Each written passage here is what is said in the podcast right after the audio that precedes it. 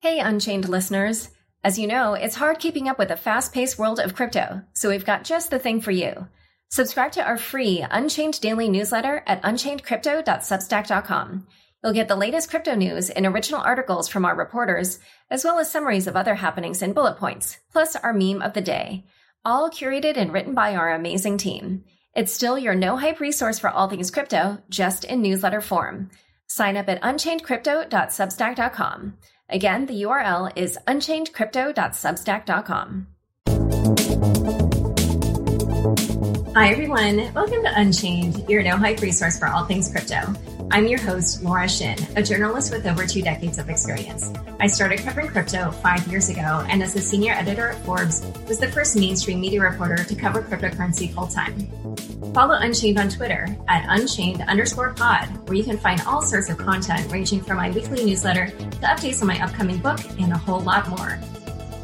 The Crypto.com app lets you buy, earn, and spend crypto all in one place. Earn up to 8.5% interest on your Bitcoin and 14% interest on your stablecoins, paid weekly. Download the Crypto.com app and get $25 with the code Laura. The link is in the description. Indexed Finance allows you to buy passively managed indices for crypto and DeFi's hottest markets. Passive portfolios at your fingertips. INDEXED.finance. Kuiper's Dynamic Market Maker, DMM, is the first DeFi protocol designed to adapt to market conditions to optimize fees, maximize returns, and enable extremely high capital efficiency for liquidity providers. Today's guest is Mark Cuban, the billionaire investor, owner of the Dallas Mavericks, Shark Tank Shark, and now crypto and NFT investor. Welcome, Mark. Thanks for having me, Laura. So you've said that you believe the odds are that people will use ETH as a store of value and not Bitcoin. Can you explain why? Yeah, I didn't say not, but I think there's just significant differences between the two. Both of them effectively are platforms that enable a lot to happen. But Bitcoin right now has really evolved to be primarily a store of value, and it's very difficult to use it for anything else. It's become digital gold, and you can use it as a platform that enables other things, but it requires a whole lot more, right? It requires wrapping or doing a variety of other things, and it acts more as collateral, a lot collateral than anything else, in order for it to gain additional utility.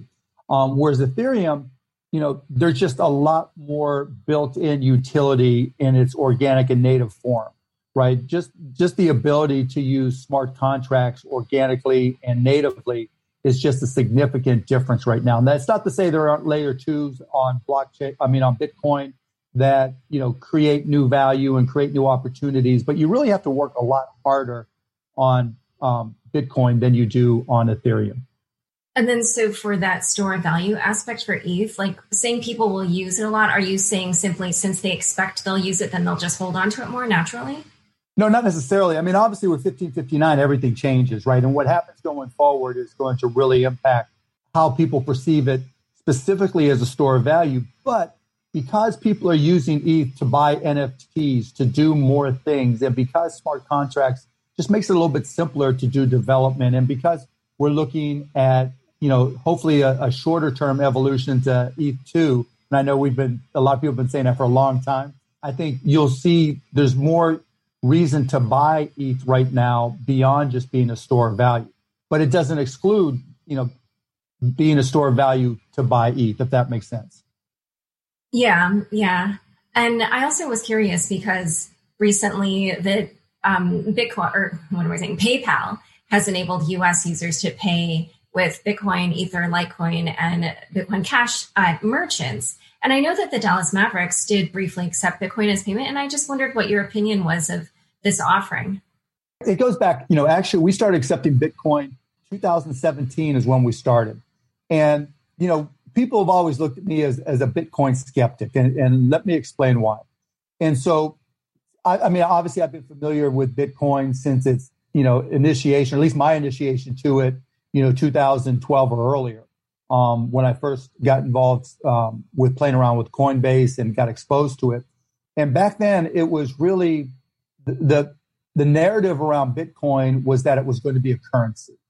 And to me, I never saw Bitcoin as a currency. And if you look back to any conversation I've had about it, I've always been really positive about blockchain. I was one of those people that was positive on blockchain, saw Bitcoin as a store of value, but thought it was crazy that people thought it would be a currency because there just wasn't the ability in its network to handle transactions. And it wasn't very simple for grandma to come in or grandpa to come in and use it easily. And so I wanted to see if my thesis was right, you know, by the time 2017 rolled around and we were able to get a payment gateway set up. So, you know, my attitude was if people wanted to spend Bitcoin as a currency, let's see if they'll do it. I'll discount Mavs merchandise and Mavs tickets, and nobody did. And, you know, it was more an experiment to see if I was wrong. And as it turns out, you know, Bitcoin really is not designed to be a currency. And, you know, there's lots of people that have been talking about the Lightning Network for years and the changes. But as we saw in 2017, you know, there's a reason why there's a Bitcoin Cash, right? There's a reason why there was, you know, there were a lot of hard feelings in what happened with Bitcoin in 2017. And the underpinning of that was that it was not going to be, you know, traditional Bitcoin was not going to be a currency. And that's really where, you know, people have had disagreements with me on my stance. But, you know, here we are in 2021, and now people think you're crazy if you spend your Bitcoin, you know, and if you use it as a currency. And that said, you know, a little aside, just because I'm part of the crew and I'm a Bitcoin believer as a store of value, I'm making an exception. And I had already ordered a new Tesla a few months ago. And so when that Tesla gets ready to get shipped, I'm going to buy some new Bitcoin. I'm not going to get rid of any of my existing Bitcoin and use it to buy my Tesla. Yeah, that's smart for the capital gains tax reasons. Right. Yeah. So one thing that is interesting, which you kind of pointed out, is that you do have a contrarian view to a lot of Bitcoiners. And another thing that you said, which I found interesting, this was on the Defiant podcast, was that you don't see that there will be any correlation between what the Federal Reserve does and the price of Bitcoin. And I just wanted to hear why or why not, because that is obviously a very different opinion from a lot of people. Yeah, look, you know, any alternative asset, any asset period that is looking for appreciation has to be sold with narratives, has to be. A share of stock, right? Apple Computer used to be a cyclical stock and went up and down with cyclicals. Now it's a growth stock. You know, you can just make, you can look at any stock, any asset, from baseball cards to gold in particular, and there's got to be a narrative. The narrative for gold historically has been a hedge against doomsday, a hedge against inflation. It's not. It never has been. You know, that's just the narrative that people use. And I mean, I've never, if you go back to the things I've said over the years and written on blogmaverick.com, I've always thought gold was kind of a joke, you know, that there was no true intrinsic value other than some, you know, industrial manufacturing. And true gold holds its color better than most metals, but no one needs gold jewelry. You know, it's not like the world can't survive without gold jewelry. So, you know, the narrative that it's precious helps build value. And Bitcoin kind of is the same way.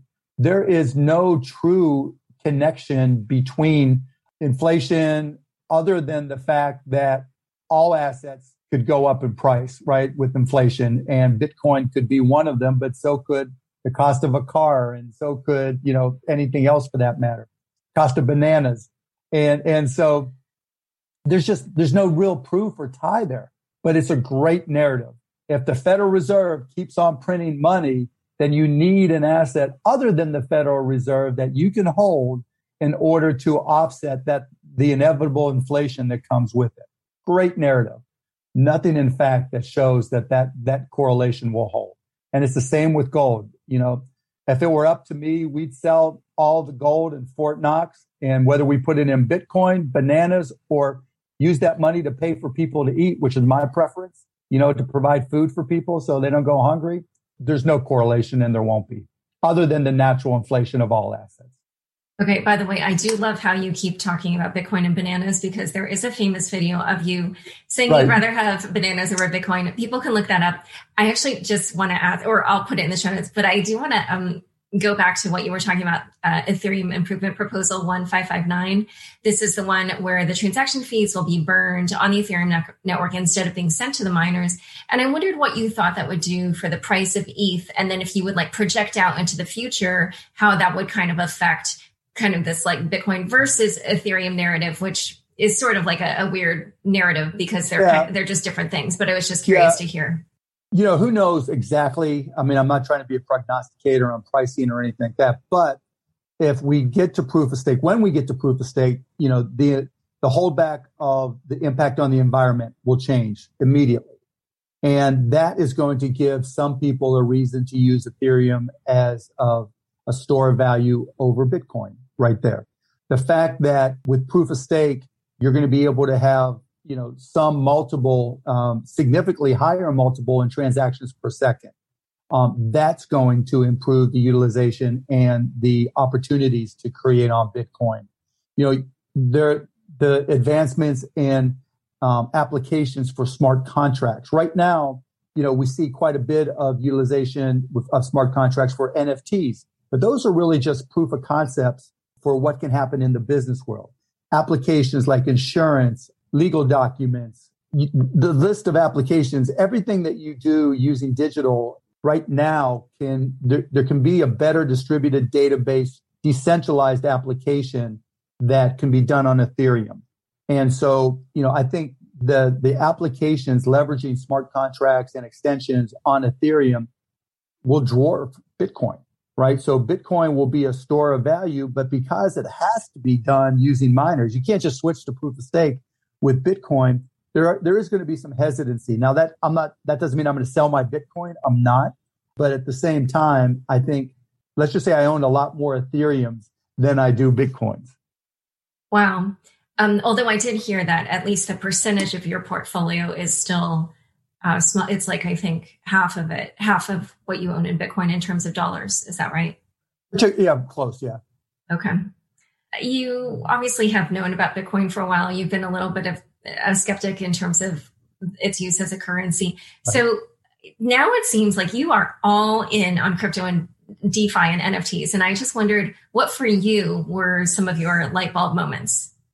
Well, you know, I like to geek out on new technology, whether, you know, I'm the guy that, you know, as AI started, I started to become more aware of AI. I'm going on, you know, AWS and doing machine learning tutorials. I'm taking YouTube classes and Coursera classes on creating JavaScript, you know, 3-layer neural networks, just so I can have an understanding. Because as an entrepreneur and as an investor, you know, you got to be able to tell what's real and what's bullshit, right? And so have a basic, at least a basic understanding, if not more. And the same thing applied to NFTs. And you know, I'm always a skeptic by nature until I go in there and find a reason not to be. And so I went on Mintable.app because I read that it was the cheapest place for a newbie to get in and try to mint things. And when I did my first NFT, as I was going through filling out everything for this little file that I was in this picture, I was doing a mint, it showed me royalties and it showed me all these other features that were part of the smart contracts. And I was like, oh my goodness, you mean for the first time ever, I can take a digital file and mint it, turn it into an NFT, put it on the blockchain and earn royalties post, you know, earn income post first sale. Because that never had happened before with any digital file, not MP3s, not digital photos, not videos, not anything. And to me, that was just like, okay, that turned the light bulb on, and it was like, okay, now I got to learn about smart contracts. And with smart contracts, I did my Solidity, just like I did with AI, I did my Solidity tutorials and understood, you know, how the variables worked and what couldn't happen, and you know, the different features that were there and weren't there, and extensions that carried and didn't, all those things. And so, but it was literally the fact that you could earn royalties, and that was a standard that should be, not always is, but should be, that should carry across all layer 2 and higher applications on the blockchain. I love this because, I mean, so for me as a creator, the royalties thing also, the second I understood that, I was like, wow, like I would love to take it. It's a game changer. Yeah. And I was curious. So obviously you have a huge, long background in technology and all kinds of things, but I also thought, well, maybe your perspective as the owner of the Dallas Mavericks, which is a completely different type of industry from the crypto industry, or just your experience as a shark on Shark Tank, which obviously takes pitches from a variety of different industries. I wondered, do you think that shaped your views in a different way from the typical crypto investor about what will be the truly big things? Yeah. Can you talk about that? Yeah. So you got to go back to my early history. Like after getting fired from a software job when I was 24, I started a company called MicroSolutions that effectively was a systems integrator. And I taught myself to program. I was in my 20s, and it was just like I spent the next 7 years writing software that worked on first local area networks, then wide area networks, and then replicated databases. And so, my whole reason for existing as a systems integrator was walking into a company and allowing them to digitize what they were doing and to turn, like Mark Andreessen said, software eats the world. And so help software eat their businesses.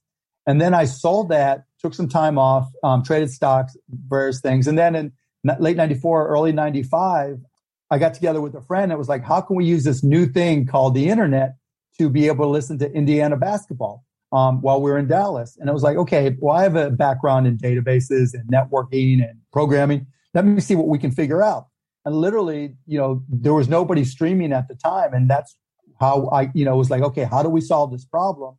Well, let's find a solution. And we started a company called AudioNet, which was one of the first, if not the first, streaming companies to really get the thing going. And, obviously, we sold that years later, or 5 years, 5 years later to Yahoo.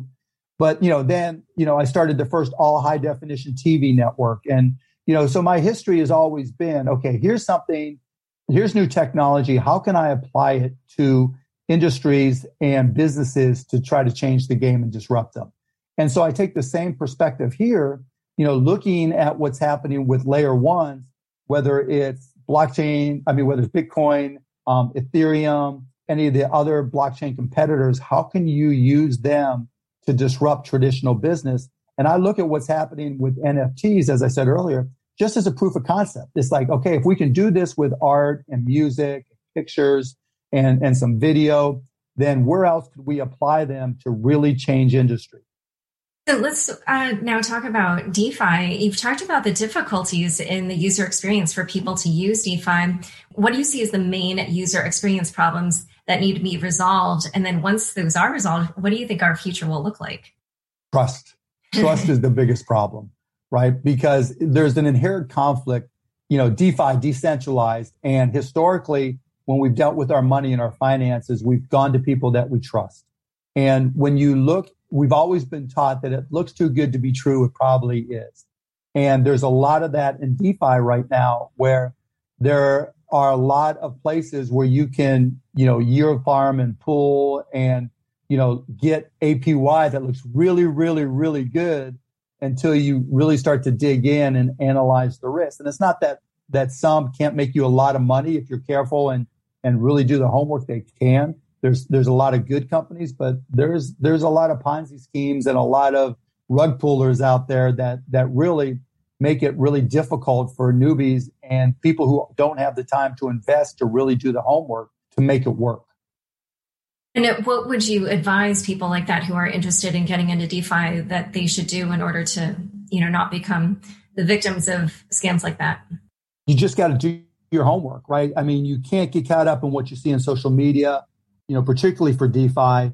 You've got to look at, I tell people to look at, Aves, compounds, places that have been around for a while that have a history that you can look at, because there's trust there. Because even in a decentralized environment, you've got to find organizations that you can trust. You've got to find communities, is a better way than organization, communities that you can trust. Because even with the DAOs out there, if somebody, if you don't understand the DAO of a particular DeFi environment, a big holder can take things in a direction completely opposite to what you expected or what you had hoped for when you got involved with something. And so, and then there's something new popping up every single day, this DEX, that DEX, and then there's different blockchains. This is on Polkadot. This is on Near. This is on Matter. This is on crypto. This is on this. This is on that. And, as all these places search for liquidities and LPs, liquidity providers, in order to be able to have some balance in for their exchanges. That's confusing. And you also see scenarios where, you know, as people stake, there's a lot of money out there, but there's not unlimited amount of money to be able to, you know, lock into all these different platforms. And so it's just really, really confusing unless you really put in the time to know exactly what you're doing or work with people that you can trust. And the other thing I say to people is, you know, the reason why it's worth putting the money in, even if you build in, you know, a 30% loss, right?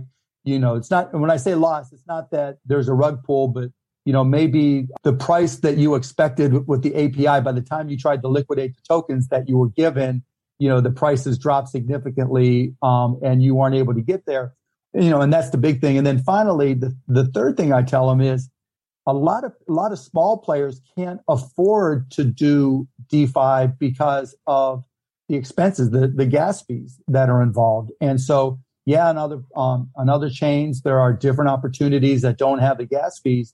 But even so, there's always going to be a cost somewhere. None of this is for free. And so you've got to be able to scale at some level, or at least commit for a long, long time. And smaller users, particularly smaller new users, may not have that financial flexibility.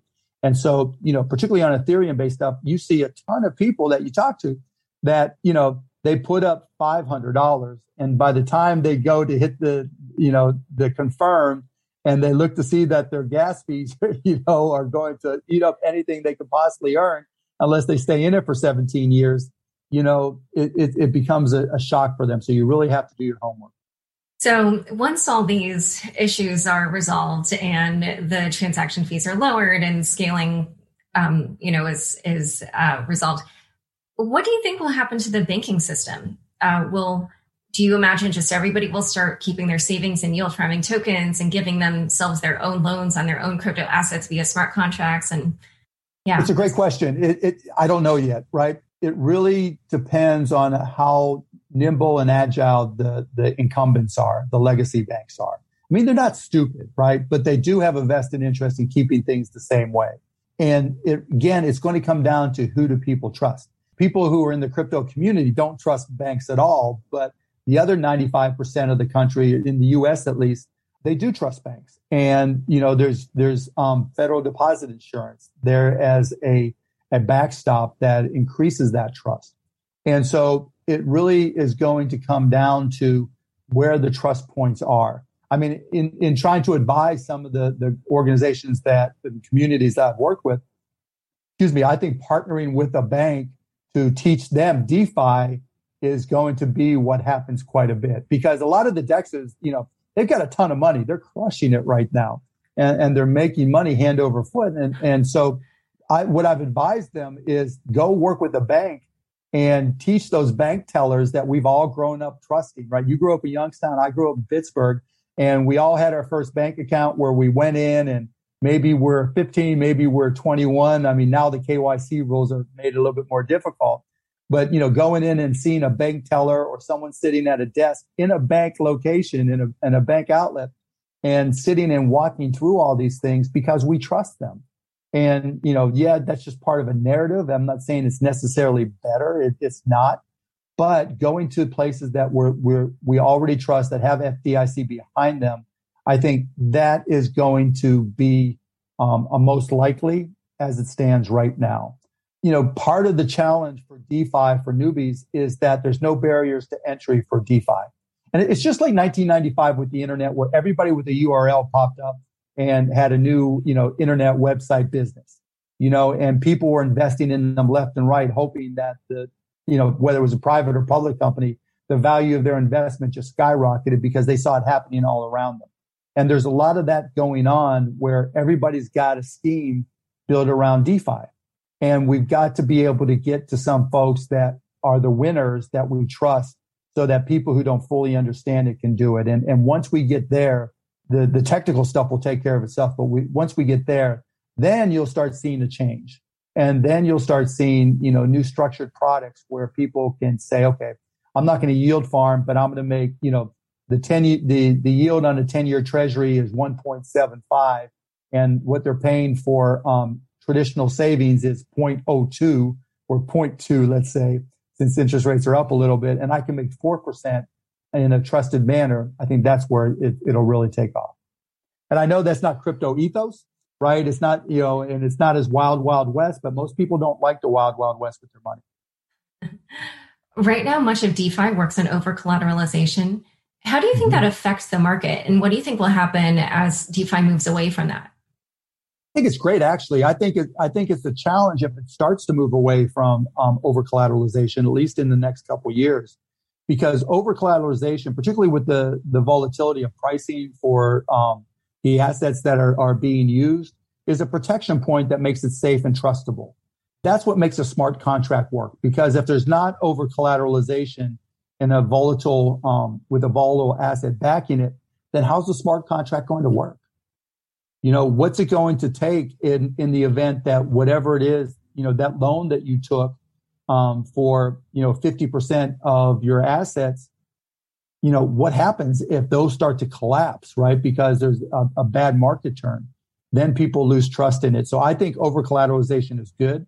I think the fact that people are trying to use real-world assets, IRL assets, to collateralize them, to extend DeFi, I think is challenging for, and it will be for a long time, because legally, it's going to be very difficult to assign all the legal rights you need to take control of a building, you know, or a piece of artwork, a physical piece of artwork, or whatever it may be, out of a smart contract.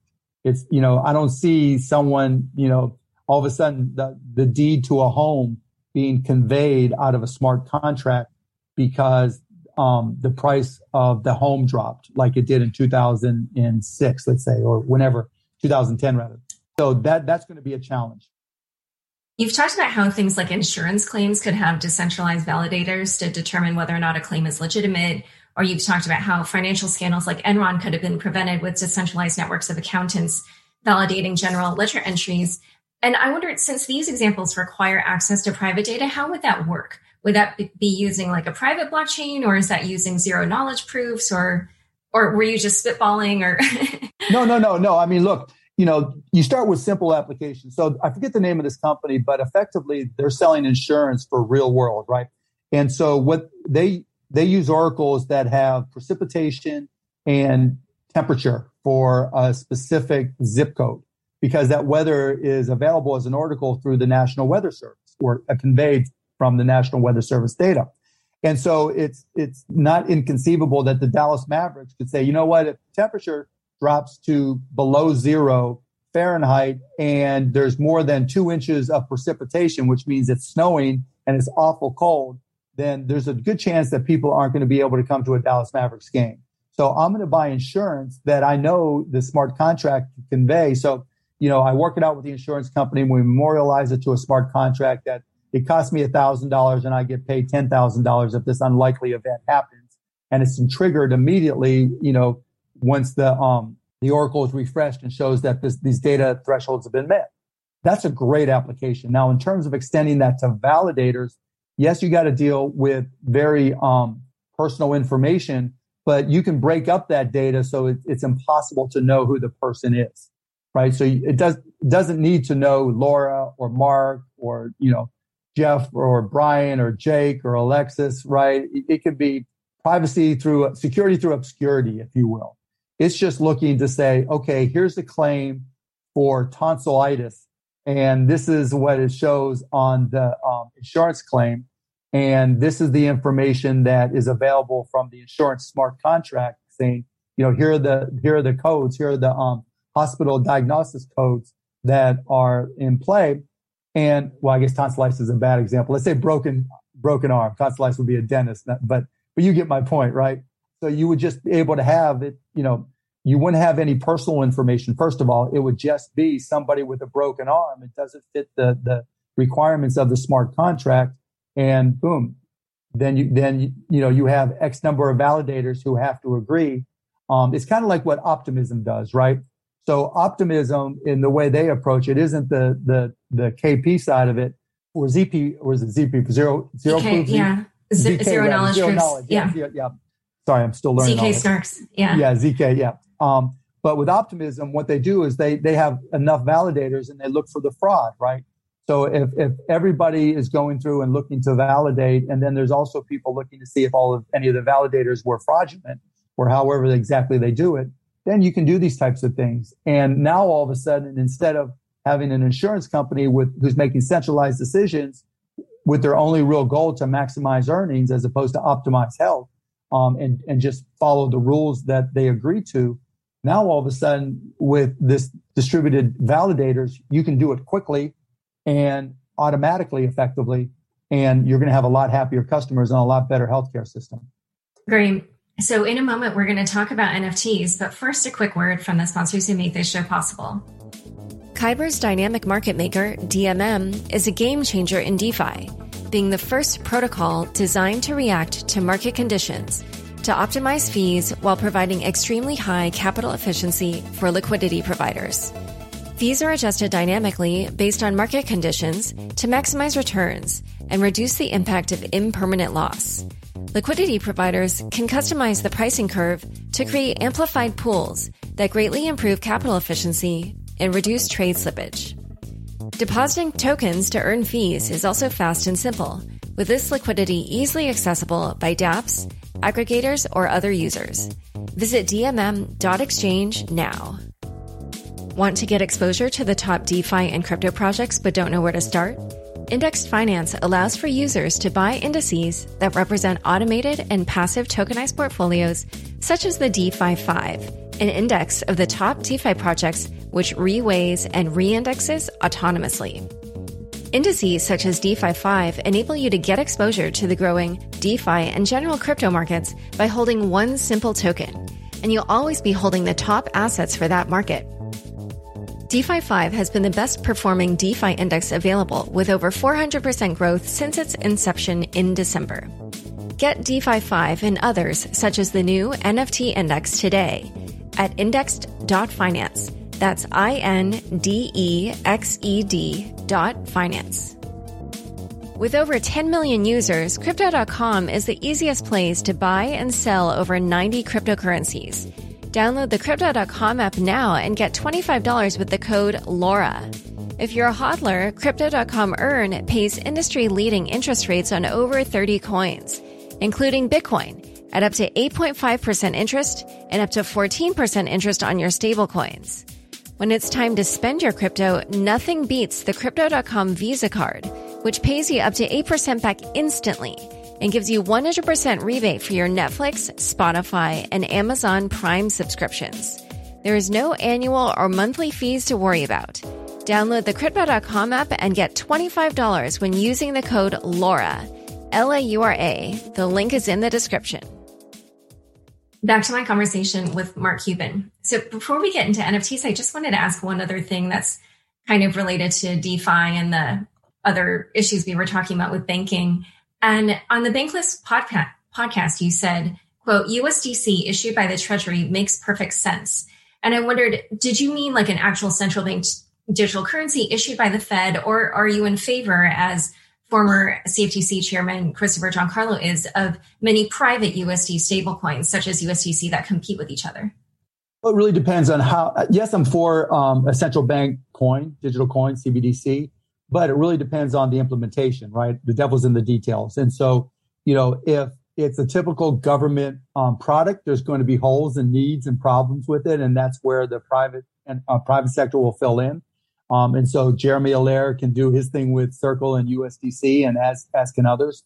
But the reality is it makes too much sense now to not have CBDC. It really, you know, and one of the points I've been making is we lose money on every penny, nickel, dime, and quarter that we manufacture, you know, and that turns out to be hundreds of millions of dollars per year. And you'd have to invest a little bit more upfront, but by transitioning to a GBDC, you know, there's so many things we can do that would make life better for our citizens. You know, we look at the stimulus program, and there are a lot of people that don't have direct deposit into a bank account, right? Every single citizen, you know, legal resident of this country should be required to have, you know, some form of digital account, whether it's for fiat and or digital currency. And in the event we need stimulus again, and it'll happen again at some point, now just transmitting GBDC to people, and it's fiat, effectively. That's a good thing for the country. It allows us to be a lot more agile and deal with problems that we run into. Then, of course, there's the reduction of friction just in terms of the banking system itself and being able to move money around in ways, that are far easier as we get money to banks. Now, that doesn't mean USDC and other stable coins can't do their thing, right? Because they're going to find better ways to implement themselves and to connect with all the applications that are out there. And that doesn't mean, and look, this is a very Darwinian business. And what the government does, what the Fed does, will be probably 50% of what everybody wants it to do or suggests it should do, and the market will fill in the rest. And new applications, as technology evolves, who knows what quantum computing is going to do to all of this, right? We could be talking a post-crypto world 50 years from now or 100 years from now. Who knows? Now, I won't be talking about it. You won't be talking about it, but somebody's going to be talking about it 100 years from now. And so you have to start thinking in terms of, that far into the future. And so, yeah, there's great applications here. The entrepreneurs will fill in the rest, but, you still have to always realize there's going to be something different that we don't envision that pops up. Yeah. In a way, I actually think the central bank will be forced to innovate here, because if DeFi really does take off and people are holding their savings in these crypto assets, then they'll need to be offering something to motivate people to hold on to their US dollars. All right, so let's switch to NFTs, which are all the rage right now. That's interesting. So let's go back. That's interesting. Okay, right? Go ahead. So you think that if people are given a GBDC, CBDC. CBDC, right? I don't know why I said GBDC. CBDC. GBTC is the Grayscale, the coin trust. There you go. So, yeah, right. Yeah. Very similar. Yeah. But you think that because, well, a CBDC won't necessarily be global, right? So, because every sovereign nation is going to try to do something on their own. But since we're the reserve currency, you think that the U.S. Federal Reserve will have to compete in order to get people to use the CBDC that they issue, as opposed to other stable coins or other cryptocurrencies? Well, it was more that I was just thinking, like when I've talked to people about DeFi, just my normal friends, like not crypto people, and then they kind of poke around, and then, they'll be like, oh, you can earn that. Like, they're kind of amazed by the interest, right? Right. And then I can see that light bulb moment for them, and they're a little bit like these are people who otherwise have zero interest in this kind of thing. Right. Right. And so then I could see, oh, they're kind of like, that's interesting. Maybe I should like put a little bit in it, and so I just realized like, once things like the ease of using a crypto wallet and whatever, all that gets resolved, I could see a lot of people being motivated to, once they believe that the software works and they trust it, to just move a lot of their money in. But remember, the thing about that though is nobody gives something away for free, right? There's nobody reaching into their pocket in DeFi saying, you know what, I want less, you take more. There, right now, just the ecosystem of DeFi is such that as these new businesses pop up, and effectively that's what they are, they have to pay to get liquidity in order to be able to run their business. But effectively what they do is they just push the risk further and further out. Gary Gensler, the guy who's going to be running the SEC, used to run the federal, CFTC. And he said one thing that's always stuck with me: the risk doesn't leave the system. And that's true for crypto as well. What the new DeFi protocols do and new offerings do, they just move the risk to a different token or a different liquidity provider, right? So they're saying to an LP, that, and they say right up front, there's a chance you're going to lose what you've staked here. There's a chance that you're going to lose it. And I'm using your money in order to be able to go get more of the liquidity. And to get that, I'm going to be paying out in my tokens that we've created and that you purchased. And so if they're not able to turn it into a really a stable business, hence, stable coins, but if they're not able to turn it into a stable business so their tokens retain their value, somebody's going to lose. And that's part of the challenge. You've got, so in a lot of cases, DeFi is still a game of musical chairs. And that's why I said earlier, you have to be careful, because it's not until somebody's got to create something in order for there to be a sustained return that brings new money new validated money into the system, right? And you're starting to see that with a lot of the business applications, right? I mean, that's where Polkadot is pretty cool, right? Because Polkadot's really designed for unique applications on people who want to modify the blockchain to their specific vertical need, right? And so, you know, that's where you create productivity. If you were going to, you know, whether it's Ethereum, you know, Matic, you know, is used for a lot of NFT stuff. If you're going to create new applications that create productivity over, you know, fintech applications. So, you know, old banking, then came fintech. Now there's open banking, and now there's DeFi banking, right? And they all compete. And when DeFi banking does a better job, or crypto with blockchain applications does a better job than fintech or traditional digital applications, like a DocuSign as an example, or an Airbnb, you know, and their software.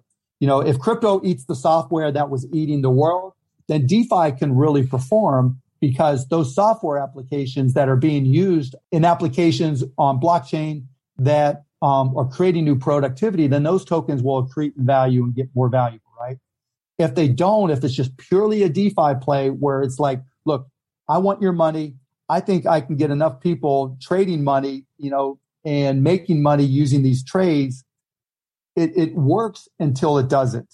And so I don't think anybody disagrees that a lot of these, you know, a significant percentage of these DeFi plays are going to go out of business, right? It's the ones that actually have a foundation and offer some productivity over what was done before. So you see it like I invested in Injective Protocol, and they're a distributed DEX that uses order books as opposed to being an AMM. And that's a productivity enhancement where you can trade with perps a lot better than you could trade the way things are done now. And if they're able to become a better place to trade the equivalent of stocks, then everything, their token will be worth more because they're creating value that is more value than the incumbents are creating, if that all makes sense. Yeah. I mean, I think what's interesting is, like, in a way, I think what you're describing in terms of whether or not these things are sustainable is that model that has come from startups where a lot of the early growth is subsidized. But what's so interesting here is that because these are decentralized networks and there isn't, right. And there's especially when you throw in, when you throw in the governance, then so actually, but that's a question for you, because, you know, obviously with your experience with all these different startups you've done, and then obviously working with Shark Tank and investing in those, when you think about this new decentralized model, how are you evaluating whether or not you think something will be successful, and how is that different from what you've done so far? So that's a great question. Yeah. And by the way, Shark Tank's on Friday nights on ABC. But, you know, it's really, really interesting, because you talked about the subsidy model that is kind of like the Silicon Valley way. Raise a whole lot of money and subsidize the product and then make it up some other way, you know, create a sticky product that everybody has to have, you know, lose a lot of money on it. And then eventually you'll make money on it. I've never been a big fan of that, you know, and so if you watch me on Shark Tank, you know, I don't mind losing money at the beginning if you have a direct path to profitability, but I'm never a fan of, okay, let's just get a ton of customers and we'll figure out how to make money later. That's never good. Even in the infancy of an industry, you got to know exactly how you're going to get there. So when it comes to DAOs and how to deal with governance, you know, it really depends on the particulars, because and the type of applications that are in place, because some forms of governance are just based on who has the most tokens, right? And at that point in time, everything can get bastardized. You know, you look at some of these, what's the best way? These worlds, right? These unique worlds and the games that are part of them right now. Those have been around a long, long time. And historically, what's happened is that the people who are the most active users end up gaining the most control and massaging it to look the way that they want it. And that's a challenge for all of them. Like, you know, I'm excited about Axie Infinity. I think it's really, really cool. But it's really, really cool because, you know, there's a variety of different options with the governance, and they're able to sell sponsorships and advertising and bring in external money. So they're not only dependent on the players. And because they bring in external money, that means there's ways for really players who don't have any money at all to start participating and actually make a little bit of an income no matter where they are in the world. But the key to that all working is bringing in external money like that. It's kind of like what Fortnite does with V-Bucks, right? And other games, with the currencies that they create that have no place, no value outside of the game. Well, with this, it changes it. So with the tokens, it has value outside the game. But in terms of governance, you have to be really, really careful that the dominant users don't dominate governance, because they're all going to conform it. It's just like a shareholder owning 51% or owning, controlling a board or having enough of a stake of a company that has a lot of shareholders and not a lot of big shareholders and really, influencing all the outcomes. It's really, really hard to manage over time. And we don't have a long enough history to understand it. So it's something that I try to be very careful about and understand completely when I get involved, because just as positive as decentralization can be versus centralized corporations and communities, it can have a completely different impact where the loudest voices can change things so that the smallest players, it's like we see in politics. Politics are politics, right? And people strive for power, and power corrupts, and absolute power corrupts absolutely. And distributed governance isn't necessarily different because most people don't participate. So it sounds like what you're saying is you feel like DAOs won't really be effective or solve these issues until we have blockchain-based identities to prevent Sybil attacks? Well, it's not even just that, right? Just lack of participation. Some people play the game because they like the game, right? Some people, get involved with the token because they just want to make money, and they don't want to, they got their real lives to deal with. They don't want to be involved with, trying to determine what to add or what not to add. Should the DEX, a distributed DEX add this token or not add this token, right? So, it's not, if that's your token, why wouldn't you try to go in there and influence all the people to vote to add you, because there's so much money at stake. And so there's a lot of the nuanced elements of governance that traditional real life politics have that apply here as well. Because just like most people don't vote in elections in the real world, most people don't use their governance tokens in crypto communities. Yeah. Well, but do you think delegated proof of stake or any kind of like liquid model where you can delegate your votes, do you think that resolves it, or no? Is that still part of the apathetic? No, because most people, so think about your friends, right? That, just want to make their 4%, 8%, 12%, whatever it is. And they don't care which tokens they add, and they don't want to know. They don't understand because they got a job to go to, and they got their vaccine and they want to go out and have fun. And the last thing what they want to do is stay back in and read about the governance requirements of the tokens they just bought to make some money. True. I from your comments, I definitely feel like, yes, you understand normal people probably better than the average crypto person. Right. So let's talk about NFTs. So what is your thesis when it comes to your NFT investments? What characteristics do you believe will separate the winners from the also-rans? And you can even talk about, why you chose to invest in Mintable and SuperRare, OpenSea, et cetera, as opposed to some of the other platforms. So a couple things there in terms of what NFTs I buy the things that I like to look at. Right. So if I'm on Mintable, I love to go on Mintable, their gasless store, because, and the reason I invested in Mintable.app is I went there first because it's where you can mint things for free. And until you sell it, there's no gas fees. Right. And so it goes right into Mintable's gasless store, and they have it so that you can go through thousands and thousands of NFTs there. And if, because it's not right on the blockchain, it's not showing up across all the different platforms. And so that's where I love to buy things, because there's things I go in there and I think they're just stunning. And, they may only charge, the equivalent of $25, and the gas fee might be $100, once it gets written to Ethereum.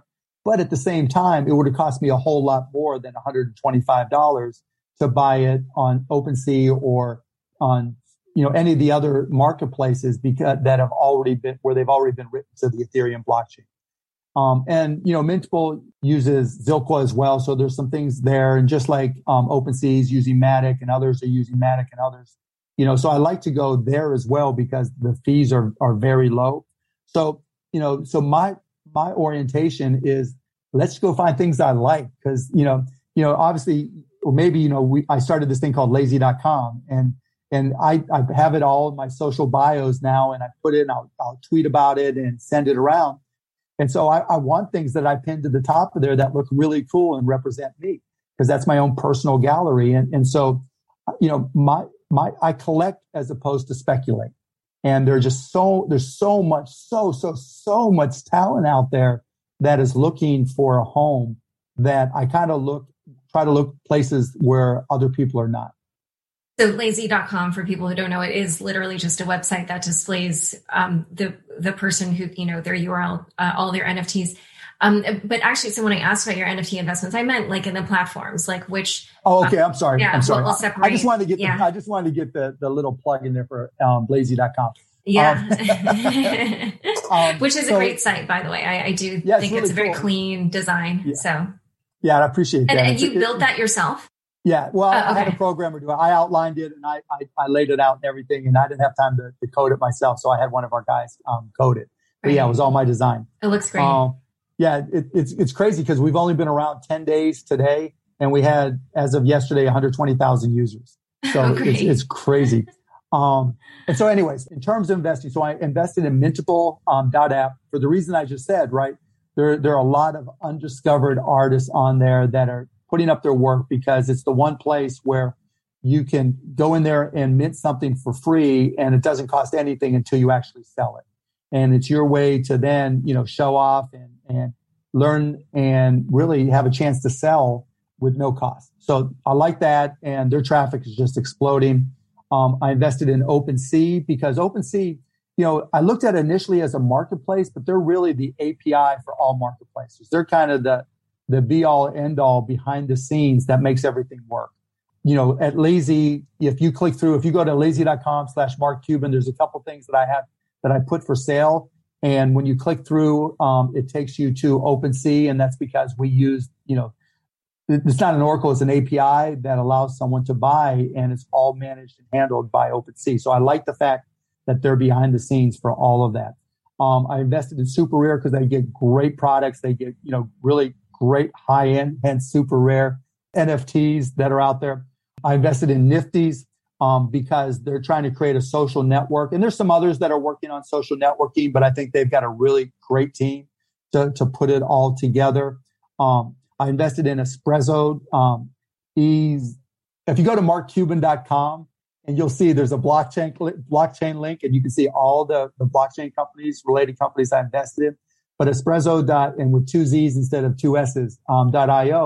is kind of like an if this, then that, if you're familiar with that product, where it just continuously reads the blockchain and allows you to set triggers that send you reports or initiate different actions, which, you know, for somebody who's trying to invest or somebody who's trying to understand markets and track them, it's a great tool.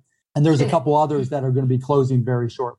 And so, but like when the NFT revolution fully plays out, like what do you think will determine which, you know, platforms or other who the winners are? Yeah, who the winners and losers are. So first, I think there's going to be a fair amount of winners, because you know you're going to see a lot of this verticalized, where they'll each have their own area of expertise. But I think probably within the next 3-5 years, you're going to see a huge consolidation, where there's somebody who was on the outside looking in, or somebody who got bigger that we didn't expect to get big, and they buy up the others to get, you know, their NFT base and get their customers, etc. You know, you see what Dapper is doing, and it's interesting because Dapper and actually all the competitive blockchains, because it's kind of like a death war with blockchains, right? You know, who's going to survive? You know, Flow, Near, Wax, who else? You know, Crypto.com. I mean, there's just so many, Matic, etc., etc., etc. You know, it's hard to say that all of them are going to be, you know, equal size and have equal levels of success, but they're all doing fairly well right now. And because it doesn't take a lot of overhead to manage these, they're all, for the most part, making money. And I think because of that, they're in kind of a death war right now. They're all starting to spend a lot to get really high profile people and high profile NFTs on their platforms, in order to be, oh, and I left one out, Bitcoin Origin, Jeremy Bourne. Those guys are incredible too. So if you go on Wax and you look at Bitcoin Origin, they're an investment because they're great storytellers. I don't want to leave them out because they're really pissed at me. But you see my point that We saw it in the early days of the internet as well. There's some businesses like blockchains that are zero-sum games. You don't, you know, the minute that Ethereum gets to 2.0, if they can handle, and I'm just making it, 100,000 transactions per second, then you have to ask what happens to Binance and Near and some of these other things when there's every reason to just start building layer two on top of Ethereum 2.0. Now, there's a lot of people don't think that that can happen, but to go back to my original point, all those blockchains are spending a lot of money to really get people to use their blockchains. And they're using NFTs as an entry point by really trying to bring in the highest profile celebrities and creators and artists and musicians, et cetera, to use their platform and to get people to buy and sell NFTs there. And that they're not all going to win. And that'll lead to consolidation. That'll lead to some people, you know, going out of business. And in a few years, I think Ethereum and maybe two or three other blockchains will have their place, and those will be the winners. And then let's talk about the NFTs themselves, which, as earlier we discussed, can be built with their own little business models built right in, where the creator can specify what their cut would be for any resales. I've heard you mention things like 30%, 50%. I saw for one of your NFTs, your royalties would be 15%. Euler Beats does 8% to the original LP owner. What, you know, do you think will ultimately be the optimal kind of like business model for that? Or, and are there any other metrics or parameters that need to be figured out to, you know, really make it? It really depends on the product itself. So like a Mavericks ticket to a game, right? We want the people who bought the ticket to go to the game. There's no real great value to us to have resale. You know, we want fans coming in that are really excited and that are Mavs fans. We don't want them to sell to the fans of the opposing team. You know, and what happens a lot is, and this happens to every team, a Mavs fan will buy a season ticket, but they'll talk to a Golden State Warrior fan and say, you know what, you know, this is a really in-demand game. I'm going to sell it at a huge premium. And what ends up happening is that Golden State Warrior fan comes to a game and cheers for the Warriors, right? And so we don't want that to happen. So for the resale market, it wouldn't be inconceivable that for our highest demand games, we ask for 75% of the resale, because that will, you know, disincent people from reselling.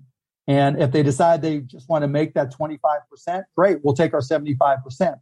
And the low demand games, then we might only take 10%, because you know what, there's not a lot of fans of this particular team, and we just want people to come to the game. And so we'll use a different algorithm to determine what our royalty is going to be. And it really, you know, and for a concert, it really doesn't matter who shows up. And so, you know, but it's going to be a fan. So if it's a high demand concert, you might ask for 50%, because you don't want that, you know, you want fans buying it. And by definition, it's probably only going to be a fan, and you want them showing up, and you don't want the resellers to get involved in it either. And this applies to the Mavs as well, because there's, you know, there's a whole secondary market business where brokers come in, try to buy up all the tickets, and then resell them and make a markup from the retail to what the supply and demand sets the pricing at. And so I could see for a concert at the American Airlines Center, in partnership with Live Nation or AEG or whoever, we set the royalty at 75%. With half of that going to the artist and half of that going to us, or depending on whatever we contractually set, because we don't want brokers to act as intermediaries. We want fans to get access to the tickets. Yeah, I now understand better, because I was, you know, as a creator myself who keeps looking at the NFT space, wondering how I'm going to take advantage of this. I was like, well, what would I set the royalties at? Yeah, so it really depends. So like, you know, look at Cliff Notes. Oh my God, I'm spacing. Cliff Notes, yeah. So like Cliff Notes, right? You buy them for your class, or a textbook, right? You buy them for your class, and then you don't need them anymore. It's perishable. And so if you're the publisher of Cliff Notes, or you create your own, you know, you're an entrepreneurial kid and you create your own Cliff Notes for your class, and the class stays the same for year to year to year for the most part, you know, you want to set the royalties relatively low, because you want people to be able to sell it over and over again.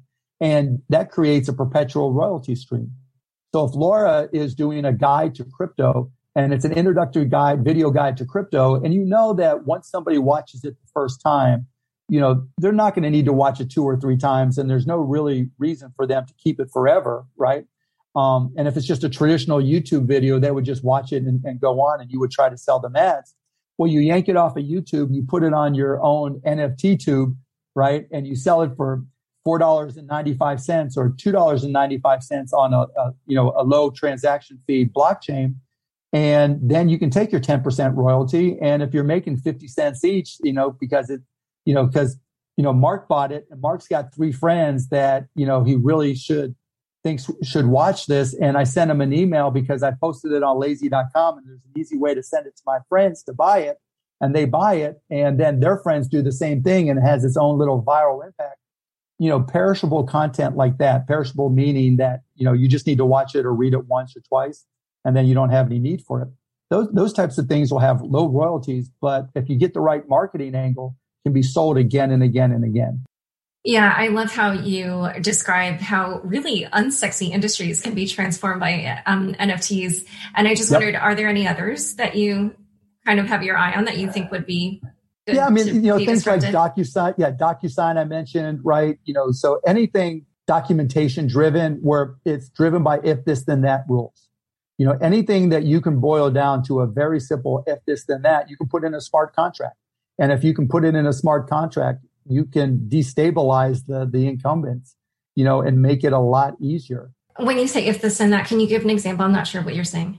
Well, using like the example for the insurance that I did before, or better yet, a ticket. If the event's over, then there's no additional features that are made available. If the event hasn't happened yet, then you might get access to an NFT that's minted during a Mavs game, right? And so I can have an oracle that shows the time, right? And so let's just say that, you buy a ticket to a game, and part of the unlock thing that happens, there's content or features that are unlocked the minute the game starts. So we have an oracle that we read that shows that this Dallas Mavericks game is played and started. And you have this NFT in your wallet, and we're able to say, okay, here's the highlights from the first quarter of the Mavs game, and we mint them and send them to all the wallets that are at the game. And then now all of a sudden you've got these additional NFTs that you can keep or sell or do whatever you want with. And then once the game is over, if the game is over, then we stop sending it to you, and now you have these things in the wallet. And now we might make it a different type of collectible where we send you just one single NFT that shows the score of the game, a box score of the game, whatever it may be, that's minted as a memorial collectible that you're able to keep or sell from there. I love it.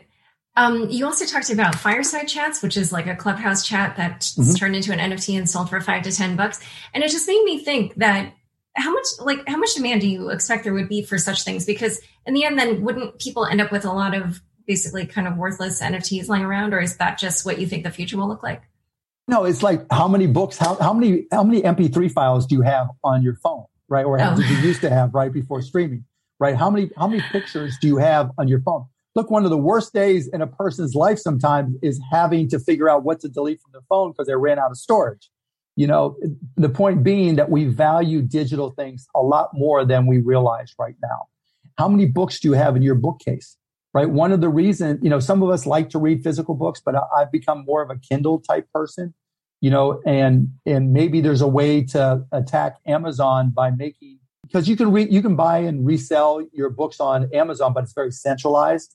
Kindle books, Kindle files for resale are available, but it's very centralized. There's no reason that an author. So if you're self-published and you wanted to put your book out there, and you can do it as an NFT and allow it for resale, etc. There's no limit, right? Particularly if it's just, an NFT that you have in a wallet, and you can have an unlimited number of wallets, and you have a wallet for books, you have a wallet for pictures, you have a wallet for music, you have a wallet for tickets, you have a wallet for business applications, you have a wallet for textbooks, you have a wallet for whatever that comes along, right? Family mementos, right? Special dates in my life, whatever it may be.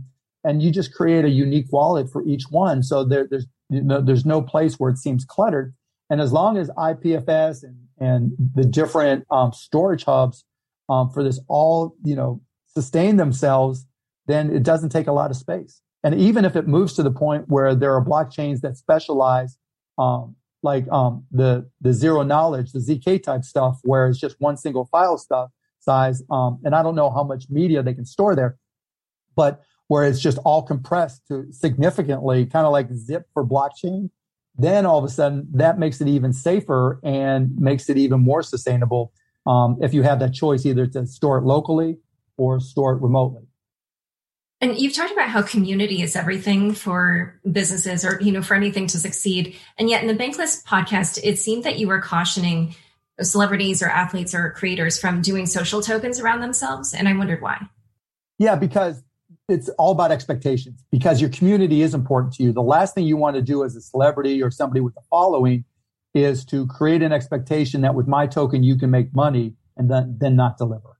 So I don't want a Mark Cuban token that one day is worth $1,000 and the next day is worth a penny, because then my brand effectively is telling me that I'm worth a, you know, the community is telling me my brand is worth a penny. And I don't know what external forces have caused that to happen. And, you know, it could well be that, you know, somebody bought a bunch and they just sold it all and just because they don't like me. There's just so many things that can happen when these are treated as asset classes. Now, if there's no value to it and you say they can't be traded and it's just a verification token, that's different. All right. So last question. You've talked a lot about how the internet revolution had to do with physical developments like laying down fiber. And now that that infrastructure is built, I wondered how you imagine that that will change the development of crypto. Will it just be much faster, or, you know, how do you think that will affect things? Yeah, crypto really isn't limited by speed. You know, in the early days of the internet, bandwidth was everything. You know, trying to stream, when we first got started, you know, and it's an interesting comparison in terms of complexity. When we started streaming at AudioNet, you had to have a PC. You know, there was no, you know, maybe a laptop. The laptops were enormous. You had to have a 56K modem. You had to have a TCP/IP client. You had to have a dial into your internet provider. You had to have a media player. And then you had to go to the website, which had its own level of complexity in order for the other side to work. And so those comparable level complexities exist now. But we had the inhibitor of bandwidth. I couldn't show you a movie, you know, on a full screen unless you had multiple megabits of bandwidth, which hardly anybody had, even in corporations. Now, there's not really a bandwidth limiter. There's not a processing speed limiter. There's only a performance limiter or delimiter on the side of the provider or the blockchain itself. So I don't think technology is an issue. Until we get to quantum, then you have to start thinking about, you know, what can be hacked. And that's not a question for today, but that's a question for the future. All right. Well, this has been super fun. Where can people learn more about you and your work? You can go to markcuban.com. You can see all the companies that I've invested in, including all the blockchain stuff. You can see my NFT collection at lazy.com/mcuban. And you can hear me this on Shark Tank Friday nights on ABC. I'll be the one talking about blockchain and all this kind of stuff and asking companies what their crypto solutions are going to be. All right. Well, thank you so much for coming on Unchained. Thank you, Laura. It's a great interview. Thank you. Thanks so much for joining us today. To learn more about Mark, check out the show notes for this episode. Unchained is produced by me, Laura Shin, with help from Anthony Yu, Daniel Ness, and Mark Murdoch. Thanks for listening.